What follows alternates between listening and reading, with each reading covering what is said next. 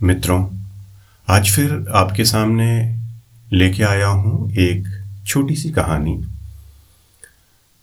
एक बार एक बच्ची अपने पिता से शिकायत करती है कि उसकी ज़िंदगी मुश्किलों से भरी हुई है और वह नहीं जानती कि वो इनसे कैसे छुटकारा पाए। वह चुनौतियों के सामने संघर्ष करते करते थक गई है। एक मुश्किल सुलझती है तो दूसरी मुसीबत सामने आ जाती है। उसके पिता उसे किचन में ले जाते हैं और तीन बर्तनों में पानी रख के उन्हें उबलने रख देते हैं।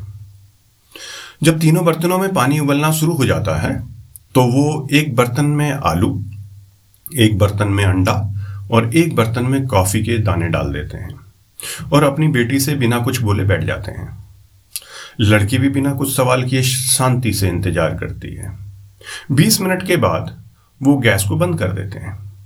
फिर आलू को निकाल कर एक कटोरी में रख देते हैं। इसी तरह अंडे को भी एक कटोरी में निकाल कर रख देते हैं और फिर कॉफ़ी को भी एक कप में डाल देते हैं। इसके बाद अपनी बेटी से पूछते हैं कि उसने क्या देखा और उसे दोनों चीज़ों को छूने के लिए कहते हैं। वह आलू को छूती है और बताती है कि यह गर्म है। इसके बाद वो अपने पिता के इन सब काम के पीछे का मतलब पूछती है। तो अपनी बेटी को अंडा लेकर तोड़ने के लिए कहते हैं। वह अंडे को तोड़कर उसका छिलका उतारती है और उससे उबला अंडा पाती है। आखिर में पिता अपनी बेटी को कॉफ़ी की चुस्की लेने को कहते हैं।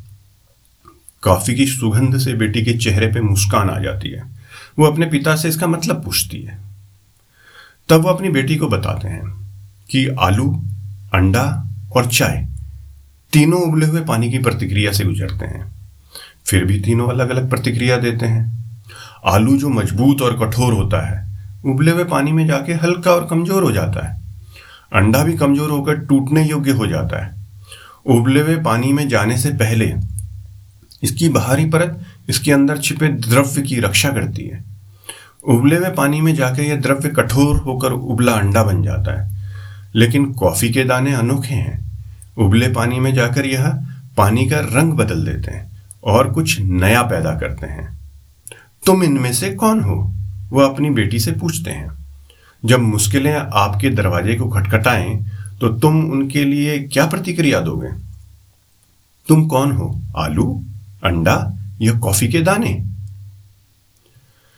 दोस्तों, हम में से ज़्यादातर लोग अपने मन में चल रहे नकारात्मक विचारों से परेशान रहते हैं, जिसका हमारे ज़िंदगी पर प्रतिकूल प्रभाव पड़ता है। यह विचार एक सफल व्यक्ति को असफल व्यक्ति से अलग करता है। कभी कभी मुश्किलों में इस कदर घिर जाते हैं कि हमें अपने चारों तरफ़ कुछ दिखाई नहीं देता। बस हर तरफ़ मुश्किलें ही मुश्किलें दिखाई देती हैं। जो लोग इन मुश्किलों और रुकावटों के सामने थक जाते हैं और हार मान लेते हैं, वो मुश्किलों और रुकावटों के तूफ़ान में फंस जाते हैं। और जो लोग बिना हारे इन चुनौतियों का सामना करते हैं और आगे बढ़ते रहते हैं, वे मुश्किलों और रुकावटों के तूफ़ान से बाहर निकल आते हैं और अपनी ज़िंदगी में आगे बढ़ जाते हैं।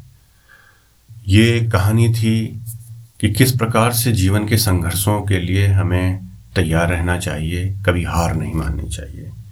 मुझे उम्मीद है आपको ये प्रेरणादायक कहानी पसंद आई होगी। ये कहानी आपके लिए लाई गई है जी सेज स्टोरी की तरफ़ से।